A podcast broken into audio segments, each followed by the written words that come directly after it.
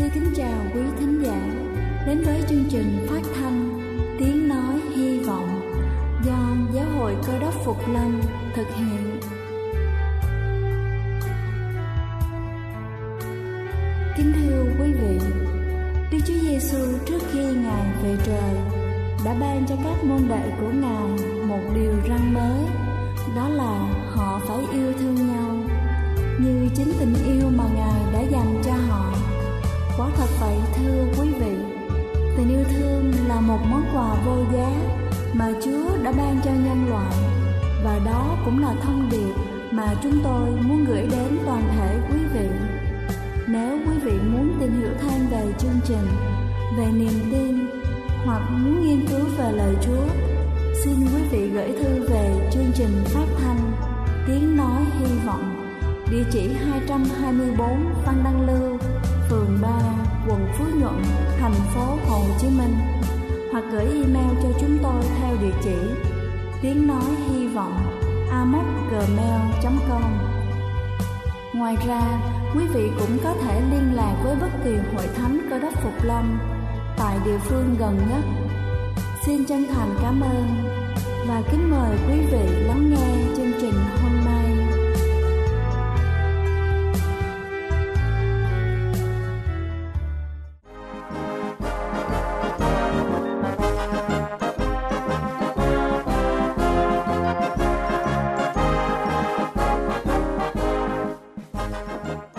Xin kính chào quý vị khán giả trên khắp cả nước.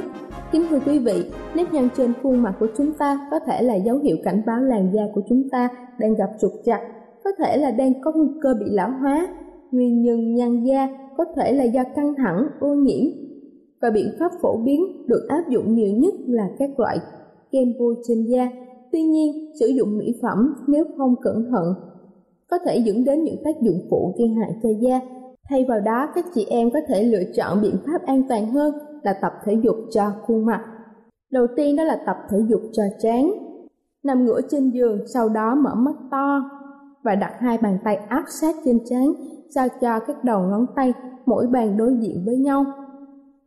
Nhướng lông mày và mí mắt lên trên. Giữ tư thế này trong 5 giây. Bài tập này có lợi cho các cơ trên trán và giữ lông mày giúp giảm nếp nhăn ở các khu vực này.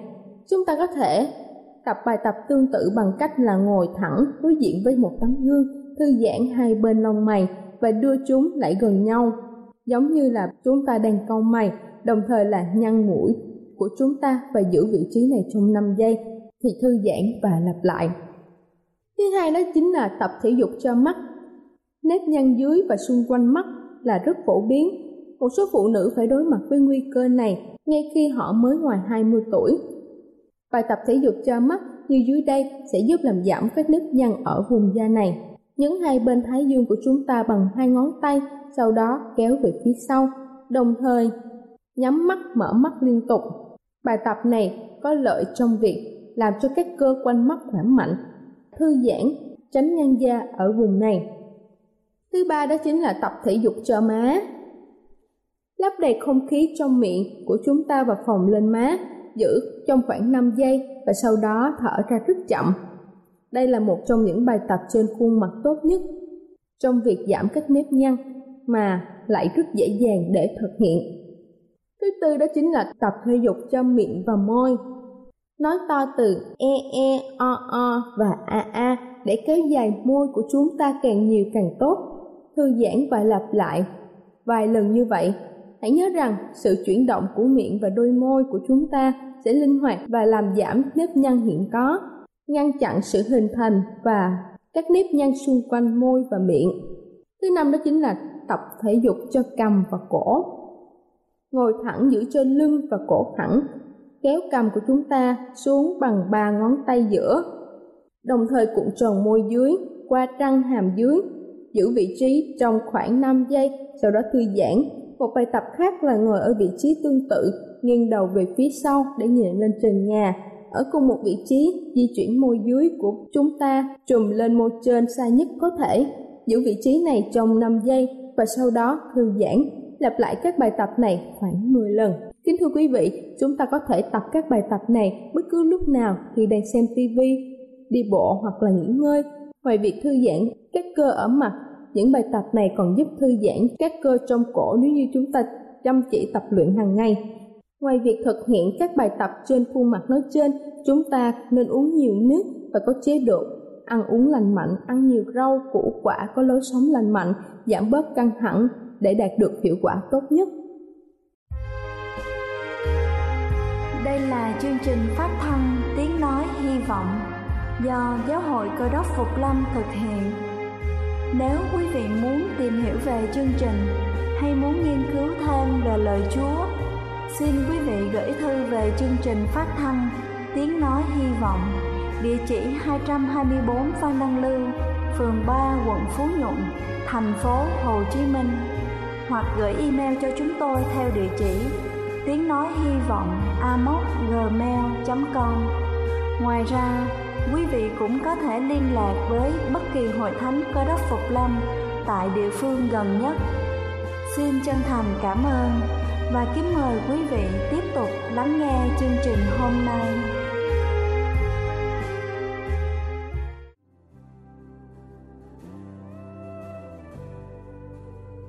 Kính thưa quý vị, và giờ này trước khi chúng ta đến với phần sứ điệp ngày hôm nay với chủ đề ba điều Phaolô cầu nguyện, xin kính mời quý vị cùng lắng lòng để lắng nghe bản thánh nhạc tôn vinh Giêsu đấng yêu thương.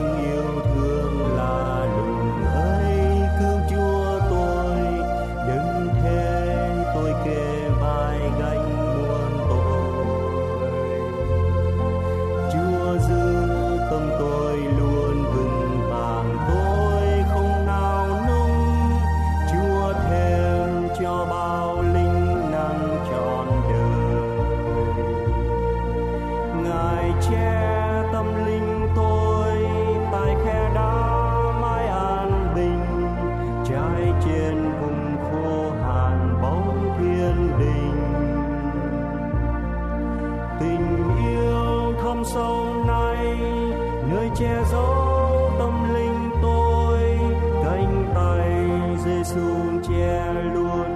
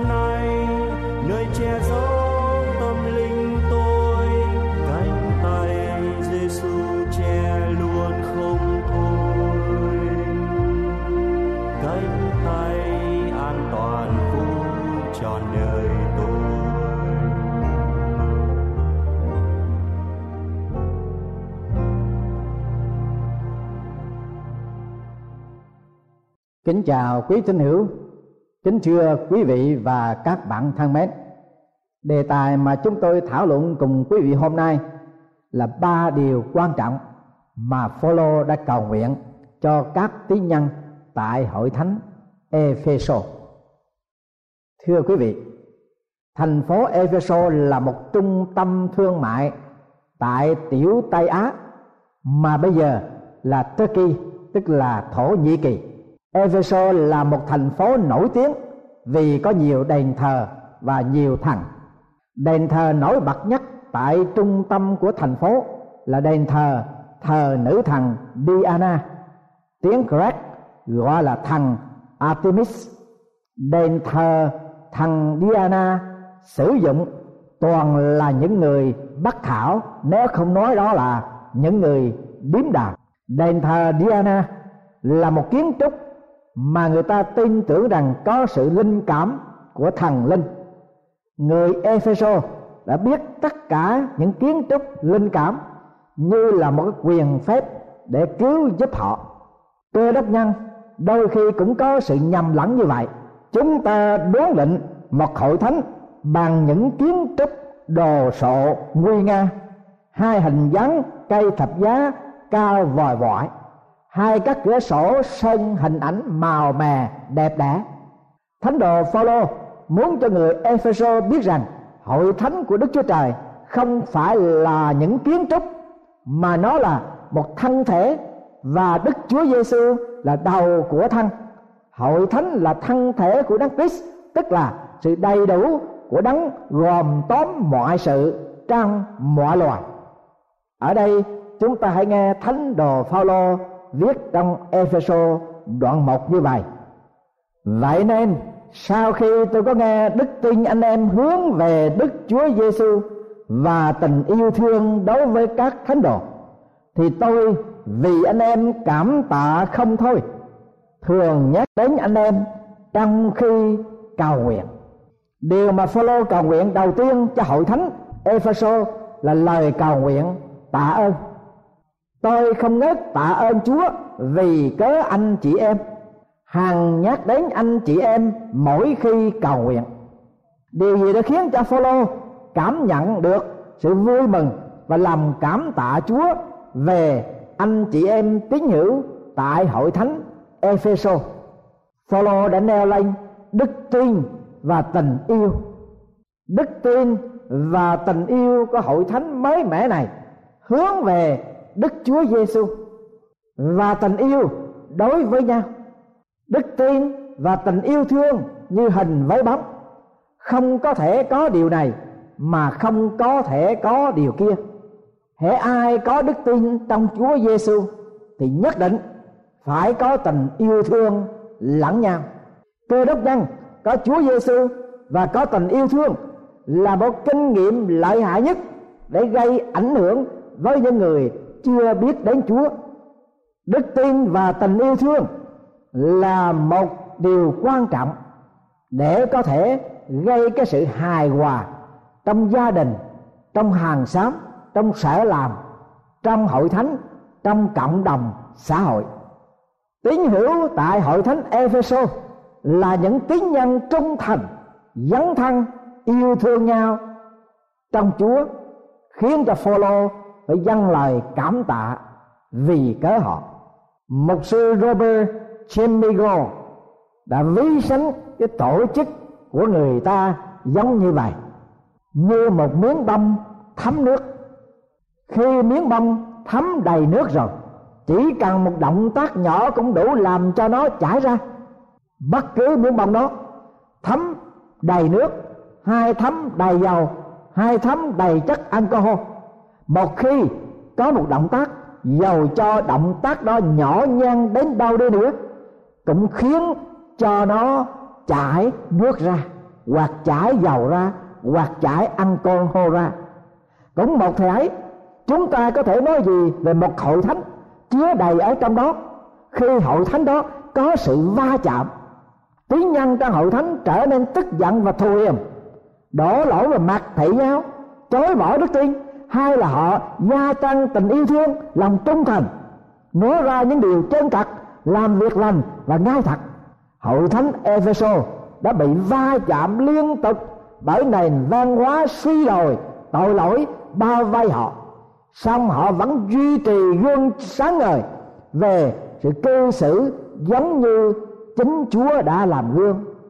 Cho nên Phaolô liên tục tạ ơn Chúa và vui mừng không xiết kể vì cớ họ, vì họ đã chứa đầy niềm tin nơi Đức Chúa Giêsu và họ có tình yêu thương giải đầy trong lời nói, trong ý nghĩ, trong việc làm và trong sự cư xử lẫn nhau.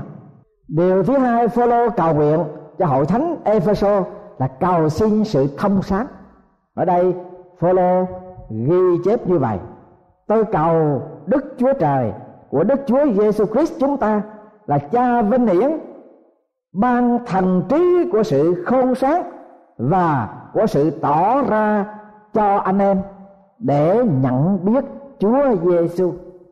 Sự thông sáng, có hai sự phối hợp, khả năng suy nghĩ vượt quá chính mình và khả năng suy nghĩ vượt khỏi sự tạm bợ, ngán hạn, nông cạn phản nghĩa của thông sáng là dạ dột. Trong kinh thánh có hai hình ảnh về sự thông sáng và dạ dột. Trong thi thiên, đoạn 14 câu 1 vua David đã được sự cảm nhận nơi Chúa. Vua David ghi chép rằng, kẻ dạy nói trong lòng rằng, chẳng có Đức Chúa Trời. Kẻ dạy nói trong lòng rằng, chẳng có Đức Chúa Trời. Có một vị mục sư đi vào quán rượu. Vì tại đó có một người thường la lối ôm sòm. Khi ông vừa bước vào quán, thì người đó đứng dậy và la lớn, chẳng có đức chúa trời nào cả. Vị mục sư đến gần ông ta bình tĩnh, choàng tay lên trên vai của người đó và nói, ông bạn ơi, điều mà ông bạn nói không có gì là mới mẻ cả, vì trong kinh thánh đã nói đến hơn hai ngàn năm trước đây rồi. Người đó đang trả lời rằng, vậy thì tôi chưa bao giờ được biết kinh thánh nói như vậy. Mục sư mới bảo rằng, trong sách thi thiên, đoạn 14 câu 1 truyền dạy chúng ta rằng, kẻ ngu dại nói trong lòng, chẳng có đức chúa trời. Nhưng có một điều khác biệt lớn lao giữa người dạy trong kinh thánh nói đó và ông bạn tôi đây. Vì người dạy trong kinh thánh ấy còn nhũn dạng chỉ nói trong lòng, ông ta không đến quán rượu, la lối, ôm sòm rồi vị mục sư nói thêm rằng, có người dạy thứ ba. Nói, không có chúa ở trong hành động. Nghĩa là, miệng họ thì luôn luôn nói có chúa, đề cập đến chúa. Nhưng khi họ làm bất cứ việc gì, không có sự hiện diện của đức chúa trời trong việc họ làm. Hay nói khác đi là không có một cái điều gì mà nhận ra có chúa trong những việc họ làm. Vào việc nhỏ, hai việc lớn. Vì kinh thánh chép rằng, hỡi anh em, hoặc ăn, hoặc cúng hay làm sự gì khác, hãy vì sự vinh hiển của đức chúa trời mà làm. Đức chúa giêsu ngài cũng kể câu chuyện về người dạy trong thánh kinh tăng ước. Ruộng của một người giàu kia sinh lợi nhiều lắm. Người bằng tự nghĩ rằng, ta phải làm thế nào? Vì không có đủ chỗ chứa hết sản vật. Lại nói rằng, này, việc ta sẽ làm, ta phá cả kho tàng và cắt cái khác lớn hơn, thâu trữ sản vật và gia tài vào đó. Rồi sẽ nói với linh hồn ta rằng, linh hồn ơi mày đã được nhiều của để dành dùng lâu năm. Thôi, hãy nghỉ, ăn uống và vui vẻ. Xong đức chúa trời phán cùng người rằng, hỡi kẻ dại, chính đêm nay linh hồn ngươi sẽ bị đòi lại. Vậy những của cải ngươi đã sắm sẵn sẽ thuộc về ai? Ai thâu trữ của cho mình mà không giàu có nơi đức chúa trời? Thì cũng như vậy. Trong sách châm ngôn, có ba từ ngữ nói đến người dạ dột. Trong tiếng Hebrew, chữ đầu tiên là Kessia là người dạy hiếm có khi tìm người khác để mà được cố vấn hai hướng dẫn. Là người cho rằng hiểu biết tất cả.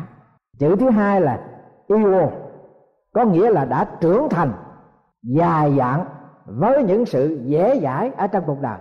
Đây là người từ chối để lắng nghe những ý kiến lành mạnh và chữ thứ ba là noble, là người sống ở trong sự dại khờ và cuộc đời hư hỏng. Người hiểu biết tất cả, từ chối sự tìm kiếm để hướng dẫn lành mạnh, và là người chỉ sống cho hiện tại, chỉ chú trọng sự vui thích cho chính mình. Họ là tất cả hình ảnh của sự dại dột nuôi xuống thánh đồ Phaolô không muốn có sự dại dột nuôi dưỡng đó trong hội thánh Ephesos, nhưng phải được thông sáng là điều quan trọng cho đức tin của họ trong Đức Chúa Giêsu Christ. Nên Phaolô cầu nguyện, tôi cầu Đức Chúa Trời của Đức Chúa Giêsu Christ chúng ta là Cha vinh hiển ban thần trí của sự thông sáng và của sự tỏ ra cho anh em để nhận biết Đức Chúa Giêsu cứu thế. Và lời cầu nguyện thứ ba về hội thánh Epheso của Phaolô là sự cầu xin quyền năng. Phaolô cầu xin quyền năng cho hội thánh Epheso. Soi sáng con mắt của lòng anh em, hầu cho biết đều trông cậy về sự kêu gọi của ngài là thế nào, sự giàu có của cơ nghiệp vinh hiển ngài trong các thánh đồ là làm sao, và biết quyền vô hạn của ngài đối với chúng ta có lòng tin là lớn dường nào, y theo phép tối thượng của năng lực mình mà ngài đã tỏ ra trong đấng Christ, khi khiến đấng Christ từ kẻ chết sống lại và làm cho người bên hữu mình tại các nơi trên trời. Cao hơn hết mọi quyền, mọi phép, mọi thế lực, mọi quân chủ cùng mọi danh vang ra. Không những trong đời này, mà cũng trong đời hầu đến nữa. Theo văn ngữ hy lạp, chữ chúa là kyrios hội thánh đầu tiên đã gọi theo hy lạp ngữ là kyriakon. Có nghĩa là thuộc về chúa. Từ cái chữ kyriakon dịch ra tiếng anh là church, có nghĩa là hội thánh. Nếu chúng ta là những người thuộc về chúa, thì tất cả điều gì chúa có cũng thuộc về chúng ta. Điều này gồm có cả chủ quyền và năng lực của chúa đã được giao phó ở trong ngài trước khi đức chúa giêsu thăng thiên về trời, ngài đã phán rằng hãy thải quyền phép ở trên trời và dưới đất đều đã giao cho ta. Chúa giêsu truyền cái quyền phép ở trên trời cho các môn đồ và cho tất cả các tín nhân ngày hôm nay. Cho nên, chúng ta tạ ơn chúa. Các tín hữu ở trong hội thánh là những người đặt niềm tin nơi đức chúa giêsu là thuộc về con cái của đức chúa trời, đều nhận lấy quyền phép ở trên trời và dưới đất, để chúng ta ngợi khen, tôn vinh, làm sáng danh chúa và đem tội nhân về với ngài, để họ cũng được sự cứu rỗi ở trong chúa vậy. Cái loại quyền lực nào, đức thánh linh nào ban cho các vinh nhân? Năng lực để diễn tả tình thương bằng hành động. Năng lực để chịu đựng ở trong khi đối diện với sự khổ đau hay nản lòng. Năng lực để yêu thương kẻ thù, năng lực để sống một cách khả ái, tử tế. Năng lực không sợ hãi, năng lực để chiến thắng ma quỷ, năng lực để công bố lẽ thật trong một xã hội văn hóa đồi trị gian dối của thế gian. Năng lực để vui vẻ, dẫu phải đối diện với sự chết. Đó là thứ năng lực chỉ đến từ nơi Chúa đó là lý do tại sao Chúa Giêsu đã gọi đời sống này là đời sống trong Chúa và Ngài ban cho là đời sống dư dật. Ta đã đến hầu cho chiên được sự sống và được sự sống dư dật. Thưa quý vị thính hữu thân mến, quý vị đã nhận được sự sống và sự sống dư dật ở trong Chúa chưa? Nếu trong đời tạm này mà quý vị chưa ném trải được đời sống dư dật ở trong Chúa bởi quyền năng trên trời với dưới, đất ngài ban cho dân sự con cái của ngài. Ấy là quý vị thua thiệt quý vị lỗ lã quý vị ổn phí một cuộc đời ở trên trần thế này.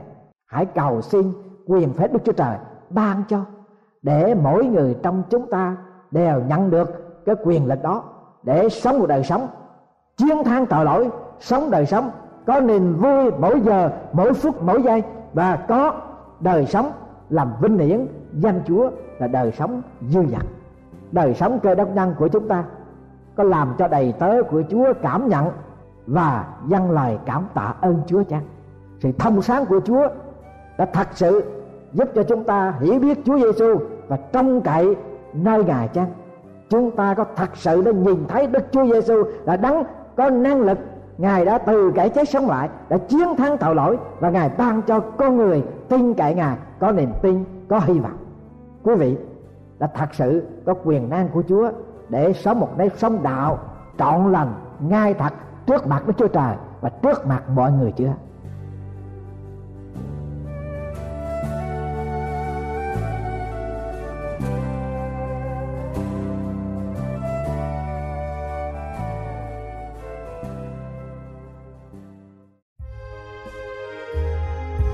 Đây là chương trình phát thanh Tiếng Nói Hy Vọng do Giáo hội Cơ đốc Phục Lâm thực hiện. Nếu quý vị muốn tìm hiểu về chương trình hay muốn nghiên cứu thêm về lời Chúa, xin mời quý vị gửi thư về chương trình phát thanh Tiếng Nói Hy Vọng, địa chỉ 224 Văn Đăng Lưu, phường 3, quận Phú Nhuận, thành phố Hồ Chí Minh hoặc gửi email cho chúng tôi theo địa chỉ tiếng nói hy vọng amos@gmail.com Ngoài ra, quý vị cũng có thể liên lạc với bất kỳ hội thánh cơ đốc phục lâm tại địa phương gần nhất. Xin chân thành cảm ơn và hẹn gặp lại quý vị trong chương trình lần sau.